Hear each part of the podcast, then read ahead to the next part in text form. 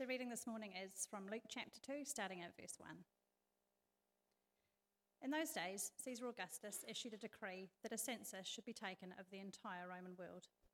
This was the first census that, had t- that took place while Quirinius was governor of Syria. And everyone went to his own town to register. So Joseph also went up from the town of Nazareth in Galilee to Judea, to Bethlehem, the town of David, because he belonged to the house and line of David. He went there to register with Mary, who was pledged to be married to him and was expecting a child. While they were there, the time came for the baby to be born, and she gave birth to her firstborn, a son. She wrapped him in cloths and placed him in a manger, because there was no room for them in the inn.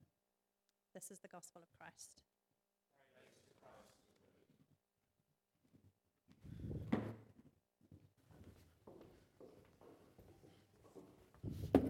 Morning, everyone. Just bear with me.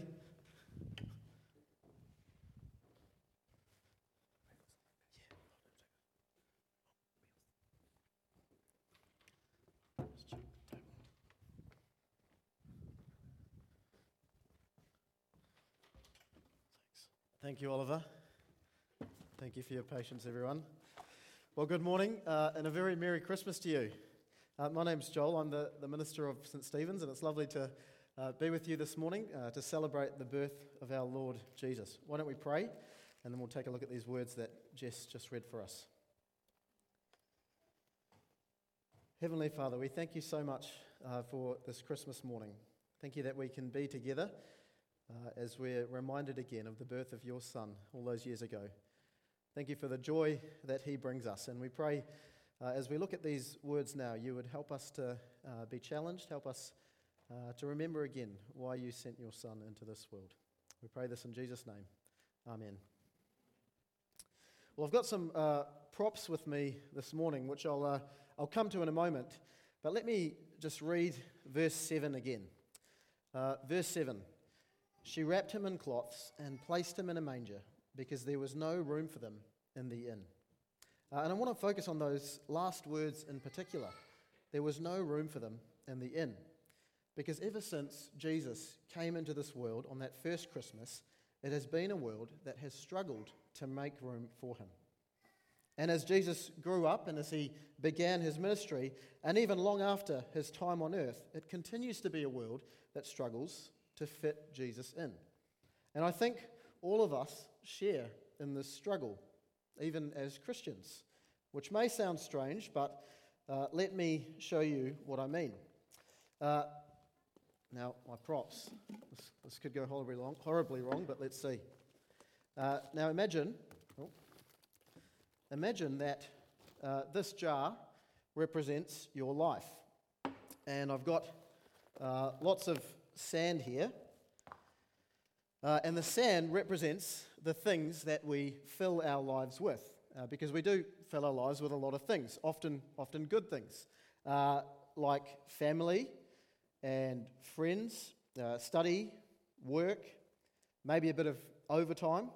Uh, there's a bit of fun in there as well, the things we like to do, things that help us to relax and, and unwind, uh, the social things that we want to be a part of, and of course, the downtime uh, that we know is so essential uh, to keep us functioning. And as you can see, uh, the jar is already pretty full. And imagine, I imagine that, that some of your jars would be even more full than this in terms of all that you do.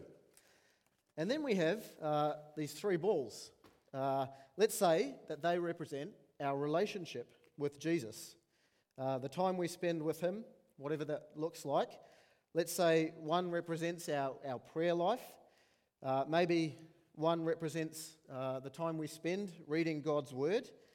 And let's say the third one represents spending time with, with other Christians, uh, going to church, things like that, uh, going to a Bible study. Now, these are things that help our relationship with Jesus. And I imagine uh, a lot of people would say, well, those are very good things. And actually, I'd like my relationship with Jesus to grow. I really should do more of these things. But of course, life is already full, and we tell ourselves, I need to get this done, I need to get that done, I need to meet this deadline.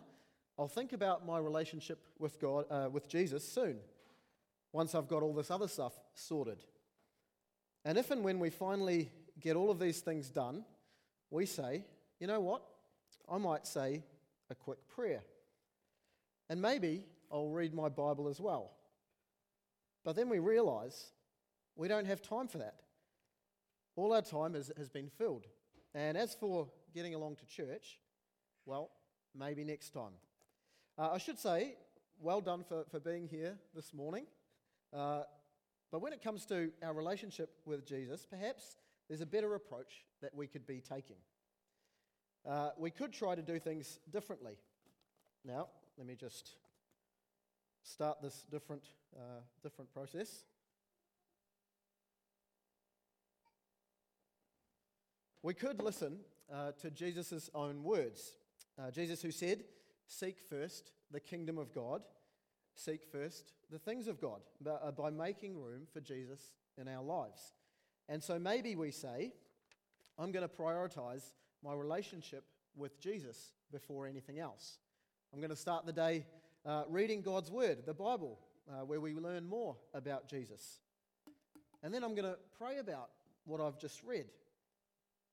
And all this before I've even picked up my phone first thing in the morning. Uh, and I'm going to make those two things a regular part of my life. And then I'm going to make it a priority to spend time with God's people. I'm going to get to church on Sunday. I'm going to make sure my family gets there as well. Because I know that we need to meet with God's people if we are going to keep growing. Now, I'm sure these things will look uh, different for each of us at different times. But look at what happens when we make room for Jesus in our lives. All of a sudden, well, everything, basically, everything fits. I'll even, I'll make sure of it. This extra sand. There we go. Everything uh, fits. Where am I? Here we are. Uh, and what's more, our relationship with Jesus is at the center. As you look at this jar, our relationship with Jesus is at the center of all we do in life. And we begin to find joy in life again. Uh, and we begin to experience life as God intended it. And even when life knocks us down, as it does from time to time, we see things in a different light as we depend on Jesus and as He strengthens our faith in Him. When Jesus came into this world, he, he called people to fit their lives around Him, to let Him be a part of everything. Not just those things that we think are, are Christian things. Uh, a Christian is someone whose life has been changed by God, their whole life, and reordered by Him. And that could only happen through Jesus coming into this world, which is one reason why Christmas is, is so, so special. And we know shaping things around Jesus is a good thing because that's what God was doing in this miraculous birth story uh, that Jess just read for us. Uh, in that reading, you will have noticed there was uh, this thing called a census, which is like a, a survey of the, the population, the whole population. Uh, I think we had one here in New Zealand earlier this year. Now, now in, the, uh, in the Bible, Caesar Augustus had decided that everyone had to go to their hometown to register. Uh, thankfully, they made things a little bit easier for us. But Caesar ordered the census, and, and probably so that he could make sure that he was getting the right amount of tax uh, from all the people. It's always about money. Uh, but it meant that Joseph and Mary had to go to Joseph's hometown in Bethlehem. Jesus would have been born in, in Nazareth if not for this census. And it may seem like it's all just random circumstances that, that caused it to happen this way, but years before, the prophet Micah said that God's chosen ruler had to come from the town of Bethlehem. He said, But you, Bethlehem, Ephrathah, though you are small among the clans of Judah, out of you will come for me one who will be ruler over Israel, whose origins are from old, from ancient times. This was a, a promise from God to his people. So if Jesus was this promised ruler, then you see how he had to be born in Bethlehem. And sure enough, by God's guidance, that is what happened. So these random events that, that Luke writes for us all center around Jesus and who he was. And all the details of his birth tells us two things, uh, tell us two things about him. Firstly, that he is a special, special person, worth shaping our lives around, because God has even shaped this whole world around him. And secondly, just as there wasn't room for Jesus when he was born, people were going to struggle to make room for Jesus during this life, and even after he went to heaven, and even to this very day, as I mentioned earlier. And it's Christmas Day, and, and as I said, I, I am encouraged because of all the things that you could be doing, you've made time for Jesus by simply being here this morning.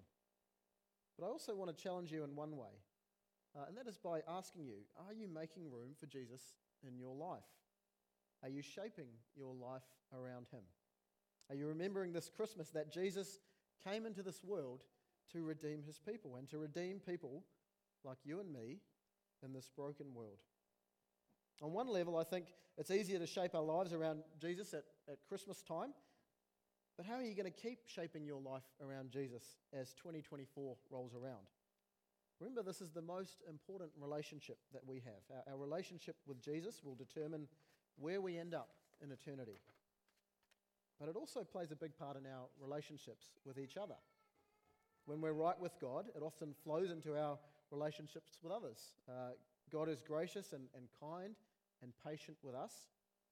And so it leads us to be gracious, uh, gracious and, and kind and patient with others as well. And so now is the time to invest in our relationship with Jesus. Uh, maybe you've got into a, a bad habit of, of squeezing Jesus out of your life. Church on Christmas and Easter, but not much uh, in between in terms of a relationship with Him.